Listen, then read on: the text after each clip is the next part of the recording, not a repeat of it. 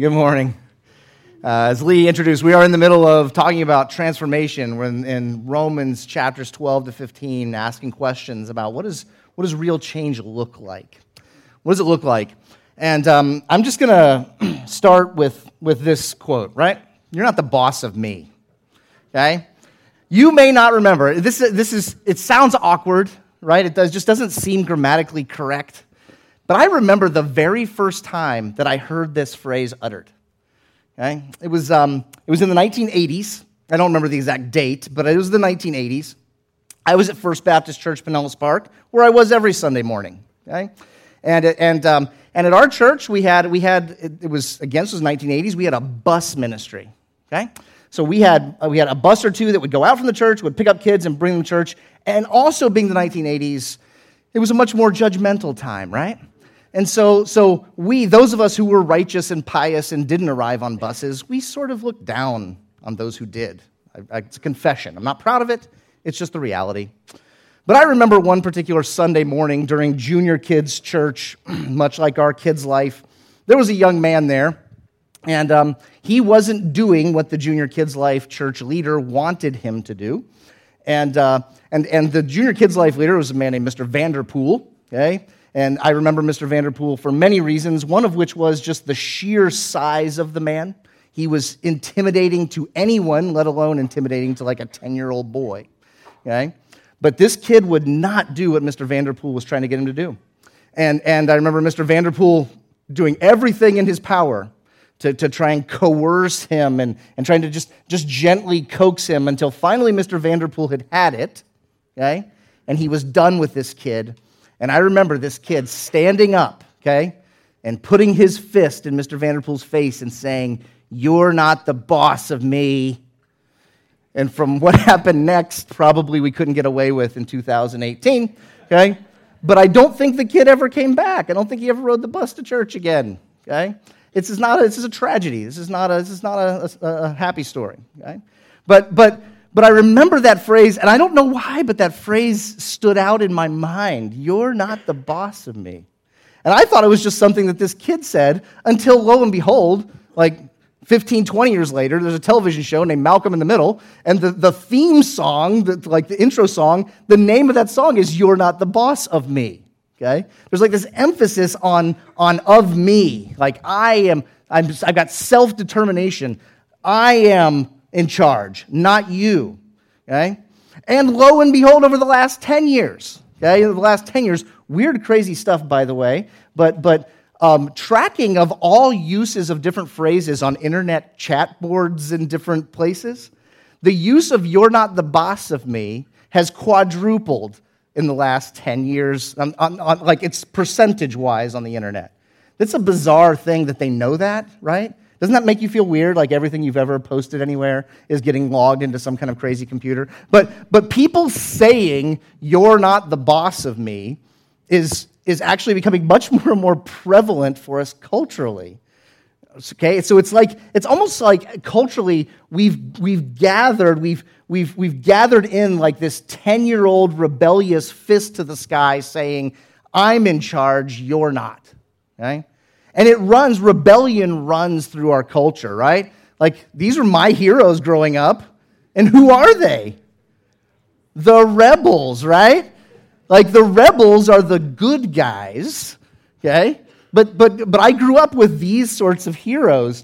Um, 20th century sociologists point to this very image, this very image, as the inception of what we now just sort of commonly call the teenage rebellion like rebellion for its own, its own sake, not rebellious, rebellion with a cause, but just rebellion for the sake of rebellion. And it, it's become ingrained in our culture. We celebrate it even throughout history, right? And, and there's, you know, William Wallace and, and, and the, the, the rebellion that's led. And we even point to it and say, like, it's just and it's right. And it's part of the fabric, even for us culturally. Okay? The spirit of 76 Okay? The spirit of 76 is this, is this iconic image, okay, of, of marching into rebellion. Marching into rebellion. And, and perhaps, you know, the signing of the Declaration of Independence is this kind of this ultimate American moment. We just blew stuff up this week to celebrate it, right? Like, it, but, but in essence, in essence, it's an act of rebellion. Okay? We hold these truths to be self evident that you're not the boss of me, right? This is rebellion. Rebellion is a part of our identity. It's sort of, it's sort of who we are. Um, we, we, we, we don't even think consciously about it much. We just sort of assume it. It's in the air that we breathe.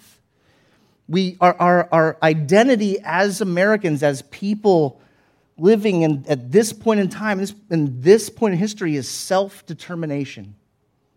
Okay? And anyone who tries to tell me otherwise is an enemy, and an enemy that deserves to be thrown off. Okay? Well, as you can guess, as you can guess, the Bible's got something to say about that. Okay? It's got something to say about that. And, and we don't like to mess around here with what the Bible says. We want to be, we want to be straight and forthright with it. And today we're going to talk about transformed submission. What does it look like to submit in a way that's in line with what we've seen in the book of Romans to this point and, and, and in line with the kind of change that Paul's writing to the church in Rome about? Remember, to set the stage, the church in Rome was a bit of a church divided. You had Jewish Christians and Gentile Christians who were trying to reintegrate with one another, but they were coming against one another in some real ways. And, and Paul, looking at the church in Rome as a key place, heads into the, or he writes to the church in Rome in anticipation of eventually going there. He had not been there at the point he wrote the letter, but he writes in anticipation of coming to Rome. And in that letter, he, he tries to create some common ground. And, and his common ground begins with a common problem. This is just to, to remind us of some things we've seen over the last few weeks. A common problem. And the, the common problem is sin. We all sin. We have it. It's an identity that we carry that keeps us from God. But then he also says, but, but we're not just bound by a common problem, we're bound by a common solution to that problem. It's only through Christ and his work on the cross that we can, that we can undo the impact of sin. It doesn't matter if you're Jew, Gentile, it, it, it's one solution for all people. We're all in this together, and we all have a part to play. And he, then he says there in, in, in chapter 12, it's in verse 2, but be transformed. Put your, get in a place where the transformation that God is bringing about through his son Jesus Christ is happening in your life. And, and that's where we find ourselves today. And we're talking about submission in, in ways where, where it's, it's going to be a little bit different, but we're going to be in Romans 13. If you have a Bible, turn to Romans 13. We're going to jump in there in just a moment. but Paul says, be transformed. And we're asking, okay, what does that look like?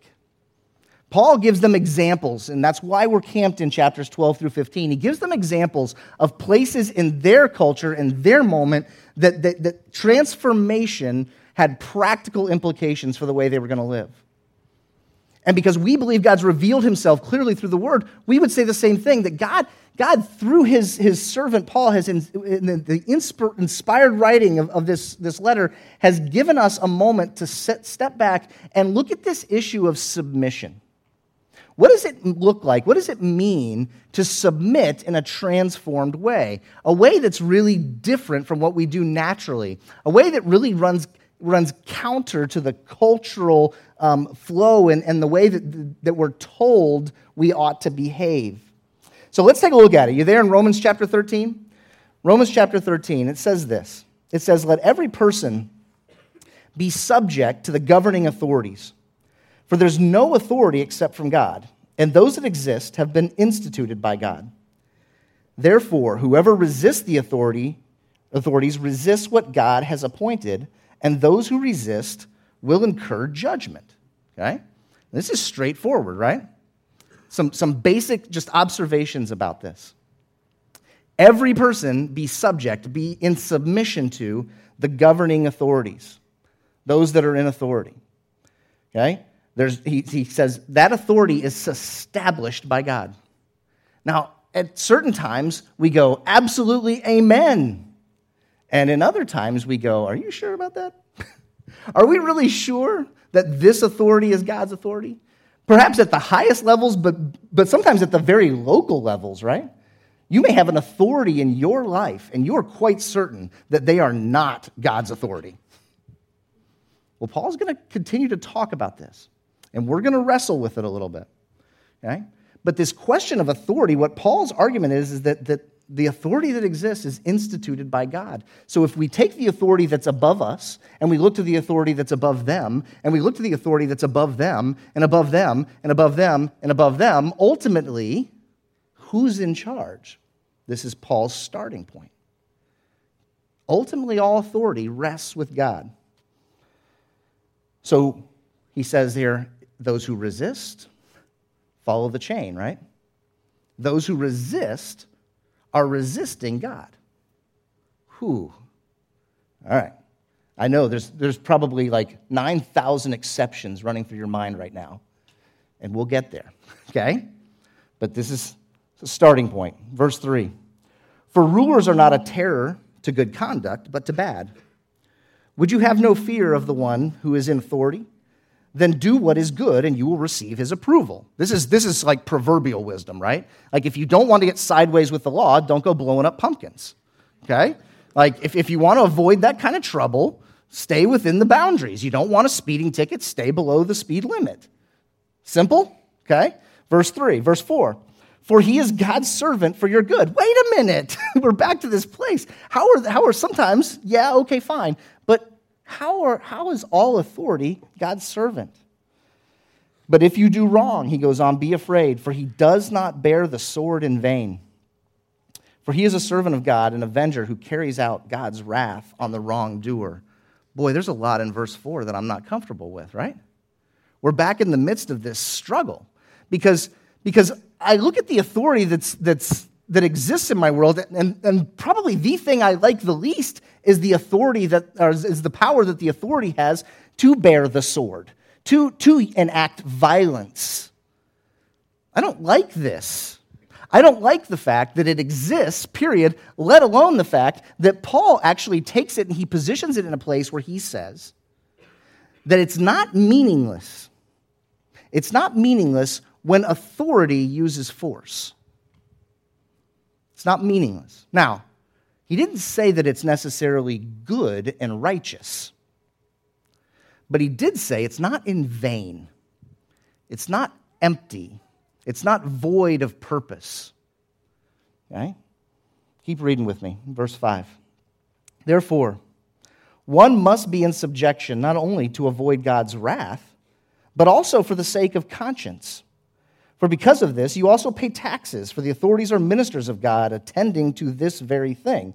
Essentially, he says, look, two, two reasons. One, it's in your self interest. It's in your self interest. Avoid getting sideways with the authorities because they've got the power to punish you. But also, he adds this because of your conscience. Avoid, avoid this because you can then live in a way that doesn't have you constantly in fear of the authority. Live in such a way that you do everything in your power to stay on the right side of the law. This is your obligation. This is your task. Now, there's, there's probably an awful lot of cultural context, as with everything, wrapped up in this. If you remember, the, if you, if you remember and if, if this is the first time you're hearing it, what had happened with the Jews and the Gentiles in the Roman church is that the Jews had been tossed out of the city of Rome. Okay? They'd been forced out, they'd been forced to leave. And they were gone for somewhere between five to 10 years before a new Roman emperor was established. And ironically, it was Nero, okay? Not a good guy, which is going to add some, some flavor to this as well. It was Nero who allowed the, Rome, the, the, the Jewish uh, Christians to come back into Rome. And it seems like, again, you have to do some, some reading between the lines here, but it seems like one of the reasons that, that the Jews were kicked out of Rome in the first place was because a lot of what we call messianic agitation. There was an awful lot of talk about the Messiah and the throwing off of the, of the, the government. And, and if you're Rome and you're the government and people are talking about a Messiah who's going to come and who's going to throw out the government, okay? You see what happens? So they said, mm, no, you guys go away. You're a threat. Okay? So it's possible also, even here, that Paul's saying, look, be careful with the things. There's, there's going to be certain things, and, and again, we'll hit we'll talk about exceptions for a few minutes, but there's going to be certain things where the government may say, you must do this, and in a clear conscience, the Bible would tell us you, we can't. Okay? We can't. But before we get there, what Paul's saying is there's an awful lot of things that go on that are just part of social order. And social order is a good, God ordained thing. And God uses the governments and the powers of this world to keep it. And when we have social order, we live at peace and we have a greater opportunity to flourish with one another. And we can, we can for the sake of the gospel, we can carry out our mission as ministers of Christ in, in relative peace. Okay? This is for your benefit. Right? But he says, you know, you pay taxes, and this is all good. In verse 7, he ends this section with this Pay to all what is owed to them taxes to whom taxes are owed, revenue to whom revenue is owed, respect to whom respect is owed, honor to whom honor is owed. Right? Respect those who are in a position where respect is, needs to be given to them. Honor to those who are in a position where honor needs to be given to them. Right? Now, there's, like I said, there's all this stuff in there that, that we don't like. There's stuff in there that just sort of, it, it hits me in a place where I go, yeah, but. An awful lot of yeah, buts in this. And, and I think there's a couple reasons for that. Let me talk through a couple of them with you. And the first is this, okay? The first is this, and this is maybe, you know, ripped from the headlines. But this passage, Romans 13, was never written um, as a justification for those in authority to impose something on people that they governed over. Remember, the context of this is written to people who had no power. They were the oppressed. And it was, it was for them to understand their position and how to live as transformed people given that position. So to take Romans 13 and to lord it over others and say, as an authority, you need to do what I say, is a complete abuse of this passage. That's not what it's saying. Okay? It's, it's, it's not talking about, or it's very tempting when we're in charge to use it, but it's also very inappropriate. It's not talking, it's not speaking to those who have the power. It's speaking to those who are, who are powerless, who have very little agency and, and, and ability to change their circumstances. Okay? We must keep that in mind with this section. But also, there's something else about this, and that's that what we experience in civic life is very different from, what really almost anything that the Bible talks about. Okay? In the scriptures, you basically get sort of two, two ways of looking at, at civic relationship, and it's all sort of based on the, the, the nation of Israel and where they sat when it came to power. And so, on one side, okay, when the Bible talks about civic duty, on one side, you get an awful lot of what we call theocracy or, or government uh, by God, religious rule, okay, theocracy. And, and what that essentially meant was that, that civic life and religious life were like this, okay? They were interwoven. And so the law of the land was also the law of God. Thus, the Ten Commandments and the Levitical law and all those things we see in the Old Testament, those things were, were, just, as much, uh, were just as much national civic law as they were religious law. Well, we sort of, in today, we have a very different view of these things, right? Like it's built right, the non establishment clause is built right into our Constitution. So we have this view that says, no, we're not supposed to establish any one religious rule. Okay? There's a lot we could say about that, but I'm not a poli sci guy. I'm, I'm, hopefully a Bible guy. So I just want to tell you that, that that was when the Bible talks about civic duty, sometimes it has that theocracy in mind. Okay? And other times, you have the Jews, what we call the Jews of the diaspora, which is that they're out living away from the national protection and they're living um, really uh, uh, under some sort of oppressive ruler. Okay? And it happens throughout the Old Testament and here in the New Testament, is what we see. They, they, they were not self governing. Theocracy really wasn't an option for them because they had some power over them that was saying, You're, you're not on your own to govern yourselves. We're in charge. You pay us taxes, we provide you with what we think is reasonable. And so they had to deal with these kind of two separate ways of thinking. Again, today, the freedoms that we experience, the, the, the opportunity that we have to participate in civic life is just so very different from what they would have experienced. So the thought, okay, the thought that, that, that they could raise their hand and vote yes in favor of an emperor was completely foreign to them. So the idea of participation in their government, particularly for, for anyone with a Jewish background living abroad in a city like Rome, it's just, it's just we have to be very difficult trying to compare the circumstances of the first of first century Rome with the circumstances of 21st century United States. Okay? Is that am I being fair? I hope. Okay? It's it's obviously very different and at, but yet at the same time but yet at the same time this is saying things to us about the way that we submit to authority or don't. And it's saying something some things to us about what we ought to do, how we ought to be in the midst of this. So I want to I want to present some things, some things that, that I believe it just says here, and how they what they have to do with this. And the first thing is this: let's acknowledge our problem, because the problem in the first century and the problem today are the same. Okay, we don't want anyone telling us what to do.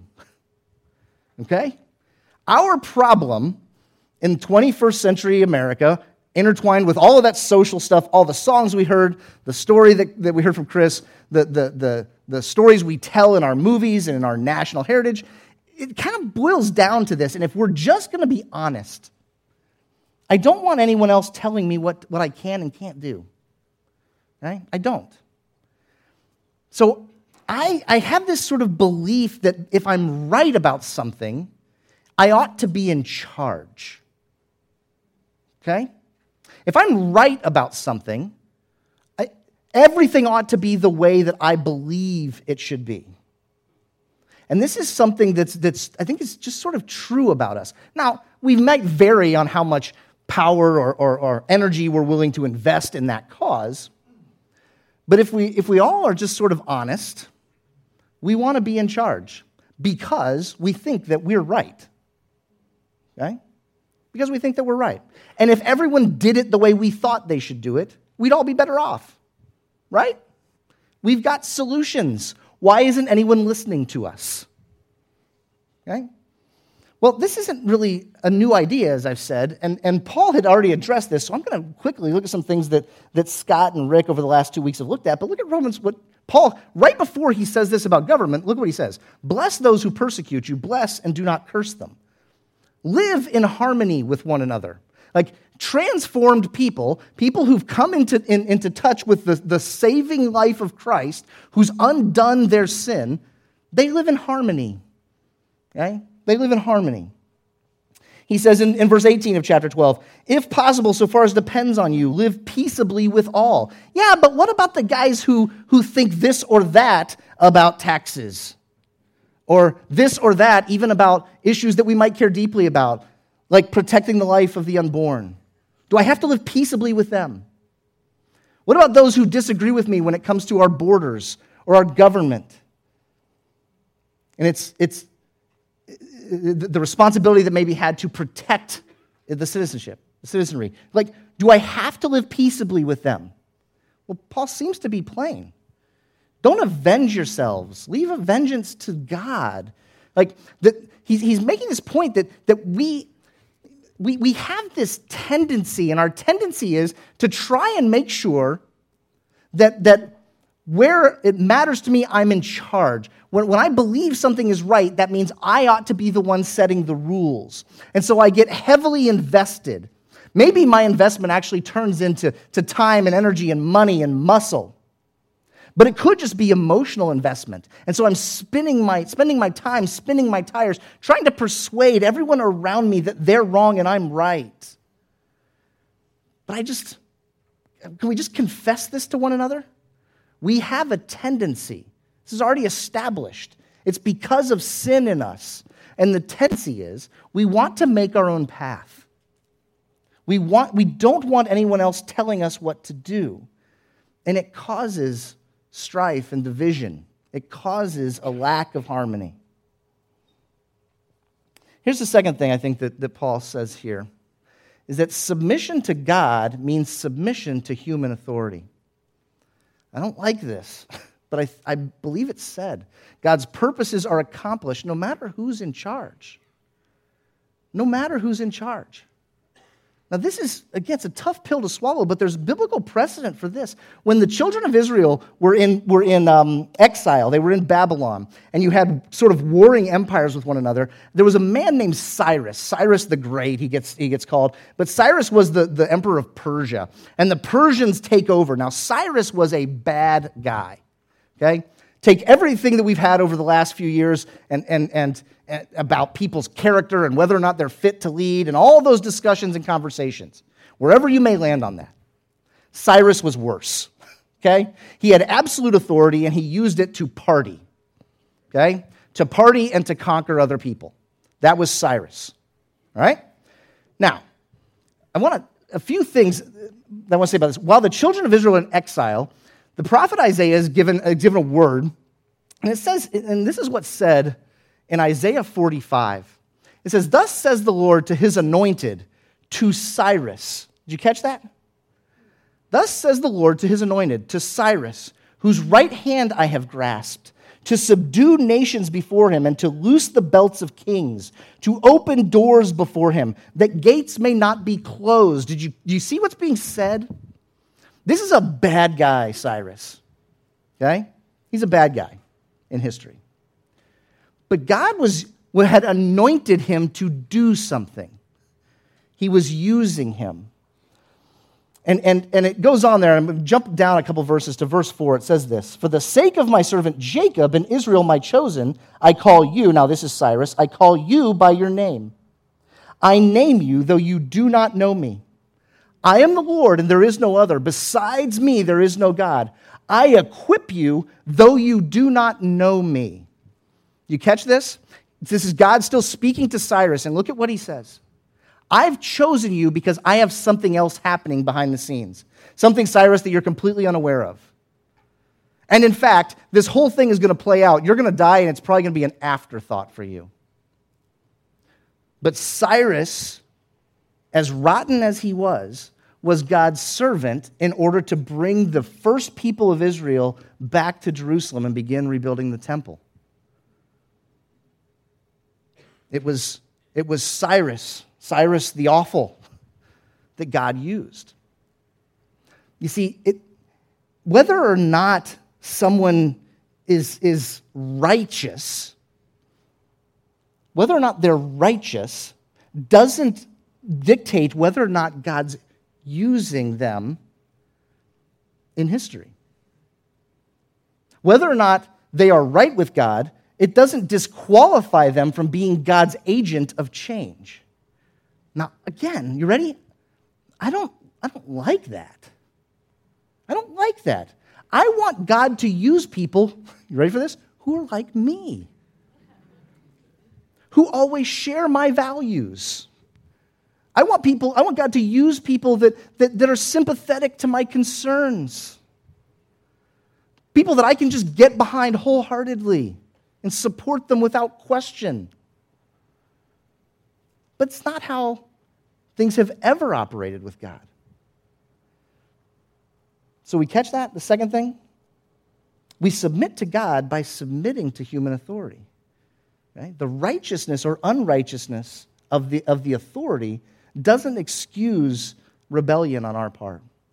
The third thing here if our problem is, is our sinful rebellion, and the, the principle is that, is that we have submission is, is asked of us no matter who the authority is, this means that we do give respect and honor when it's appropriate. And we participate at whatever level we, we can, whatever level our conscience allows in civic life, we participate but then we release to God without obsessing about power, without obsessing about control, without obsessing about how we're going to avenge our latest political defeat. Are you following this with me? You see, we submit not only when it's good and convenient for us, not only when we see an alignment between our values and the value of the authority, we submit all the time. We submit. And we submit because God is using agents to carry out his purposes. Things that, things that we can't, they themselves can't fathom, let alone us. We can't see it. But he's doing it because his, his kingdom wasn't found in Persia and it wasn't found in Rome. It hasn't been found throughout the centuries. And it's, it's still not about political power today. That's not his kingdom. His kingdom is in the hearts of those who've called on his son. That's where his kingdom rests. And submission in his kingdom is submission to him. Submission in our hearts is submission to God. You with me? He says it here, just a few places in, in, in, verse 1 and, sorry, verse 7. I messed up the reference on the second one. But let every person be subject to the governing authorities. Let everyone be in submission to the governing authorities. Pay what is owed to them, respect to whom respect is owed, honor to whom honor is owed. This is, this, this is transformational submission. This is how, how someone who's come into to touch with the life of Christ goes about living in civil society. And what do we get out of it? Like, okay, so what's the end of this? Well, we wind up with the freedom to let it go. Okay? Don't start singing on me, okay? but to let it go. So we're not crippled any longer by trying to control our world and have our way. This is, this is the benefit. You see, here's, this, is, this is what I, I firmly believe on this. Ready? I firmly believe that the, the benefit of all of this is to the kingdom of God. Because once we've transferred our worry and concern from the kingdoms of this world to the kingdom of God, we are now free to live as the missionary agents of God in our world. We're no longer bound to try and grasp and grapple with political power and political ends and means, but we are free to bring about flourishing and, and love and compassion for our neighbor for the sake of the God who came to earth to die for them. And we're no longer distracted from that message. It's why I believe so strongly that, and, I, and, Paul, I think, is writing so clearly that we can't just step around it and go, yeah, I don't have to deal with that one. I don't have to, I'm just gonna, I'm just gonna bow out right now. I'm just, I'm not gonna obey because what happens is that the, in the agency of our own hearts, rebellion takes root. And when rebellion takes root, as Paul's writing here, rebellion is not, we can never just isolate it to just that one instance. Rebellion goes all the way up the chain in our life. Okay? So he says in chapter 13 those who resist will incur judgment. Is that earthly judgment? Is it heavenly judgment? Quite frankly, it doesn't make it plain. I think it's safe to say that if you rebel against the government, the government's probably going to punish you. It probably is earthly. And I think it's safe to say that it's consistent with the passage that God also is looking at you and going, ah, This isn't what I had in mind. Would you have no fear? The one who is in authority, then do good. You'll receive his approval. Therefore, one must be in subjection not only to avoid God's wrath, but also for the sake of conscience. You see, we can live with a free conscience, free to, to live and do and be who God asked us to be within that civic context when we're not worried about constantly looking over our shoulder for what the authority is going to do. All right, so what about the exceptions? Okay? And always goes to the Nazis, right? Like, what about the exceptions? Okay? First thing I would say is this there's a temptation in this, and I've got to be honest about what I'm, how I'm tempted. I'm going to share this with you. I think the temptation is for us to make our circumstances the. We always want to look for the exception because we want our circumstance to be the exception. Because if my circumstance is the exception, I don't have to obey. You with me? So I'm always looking for all the exceptions. I've got my eyes fixed on the exception because I'm trying to figure out whether or not I'm living in the exception. And if I'm living in the ex- exception, I don't have to obey what I don't like. Can we, uh, just, can we just be honest about this? Beware of that temptation, please. Okay? Please beware of that temptation. Now, in 60 seconds, there's a couple thousand years of church history and just war theory, okay? And there, there may very well be reasons where it becomes necessary through the use of force, okay? But, okay? But, a couple things. Number one, remember when Paul was writing this, he was living in an exceptional time. He was living in an, in an exceptional time. He was writing to people who'd been kicked out of their homes and had just been able to return. And what we know is that within a decade, that very emperor who had let them return was going to start executing them in mass, the Christians. Okay? It was this very thing about submitting to the authorities was put to the test. It was put to the test in their lives. And they paid for it with their lives. That the message of Christ is one of submission. Okay? So when we start to talk about exceptions, and again, please hear me say this I'm not telling you that there's never an exception. But please understand with me that the author here, Paul, following the example of his Savior, was, was more willing to lay down his life than to fight for his rights. Okay? He was living in an exceptional time. The second thing is this is that most of history is not the exception. Okay? Can we just agree on that? Most of history is not the exceptional time. Of course, there are outlying times. Of course, we have examples, even in our own culture, our own point in time. But, but by and large, by and large, we are living at a point in time where we experience unprecedented freedom. We, talking to us in the room. We. It doesn't mean we don't advocate, right? I'm not, I'm not saying just, just step out and do nothing. But what I am trying to get us to, to consider is this what's the root of our rebellion? Why? Why are we resisting? And most of history, most of history is not the exception, including our own personal history. Right? There may be things that are unfair, but this passage is not a justification to rebel because something unfair has happened. Paul's arguing and he's saying, be in subjection to the authority. There's more going on in the authority than you can reckon with. And the last thing, and I think this is the critical point, is that the whole point of this is that God is still in control. He's just as in control today as he was five years ago, and just as much in control as 50, 500, 5,000 years ago. God's control is unwavering. He's unwavering.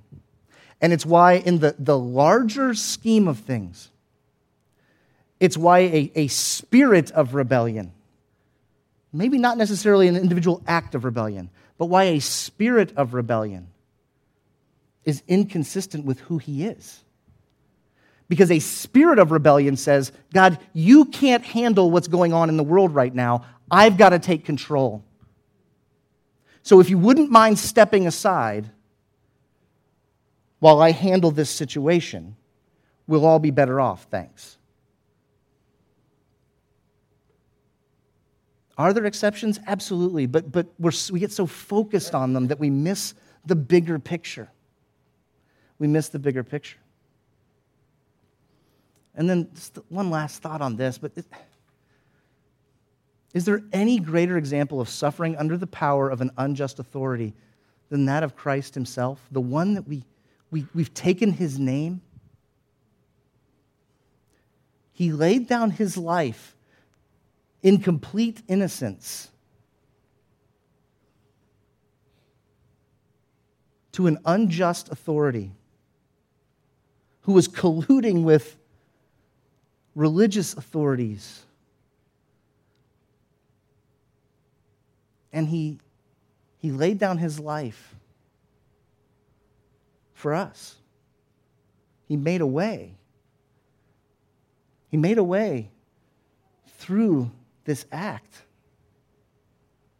This is the gospel message. At the heart of the gospel message, it says no, no, no, no. Rebellion isn't the answer, rebellion is the problem. We've rebelled against God. And in order to have it right, we have to have a sacrifice.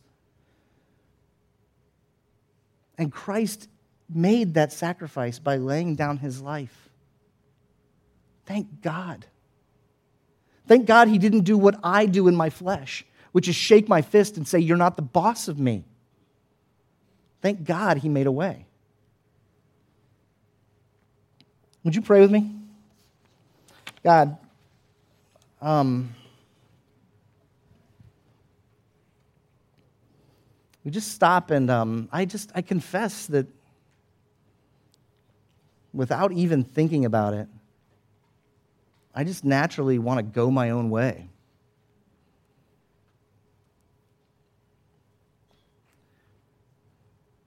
It's just what I do all the time. And so, God, I, um, as we stop this morning and look at your words, and God, we know that, um, we know that there are people in our world who are hurting. They're hurting because of unjust rule and unjust authority. And God, I just confess, I don't know how to make sense of all of that.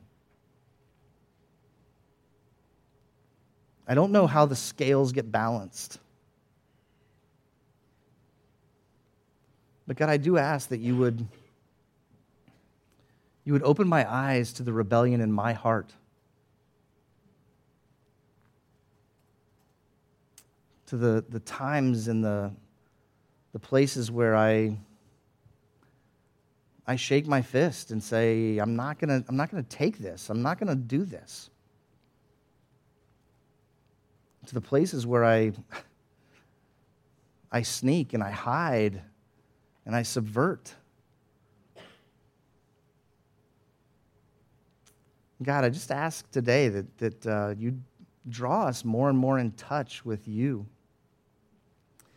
That the work of, of changing us and transforming us that you began would continue. Um, that we would participate with you as you, as you shape us more and more into the image of your Son. God, help make us people who, who see your hand. And we, um, we ask all of this in Christ's name. Amen.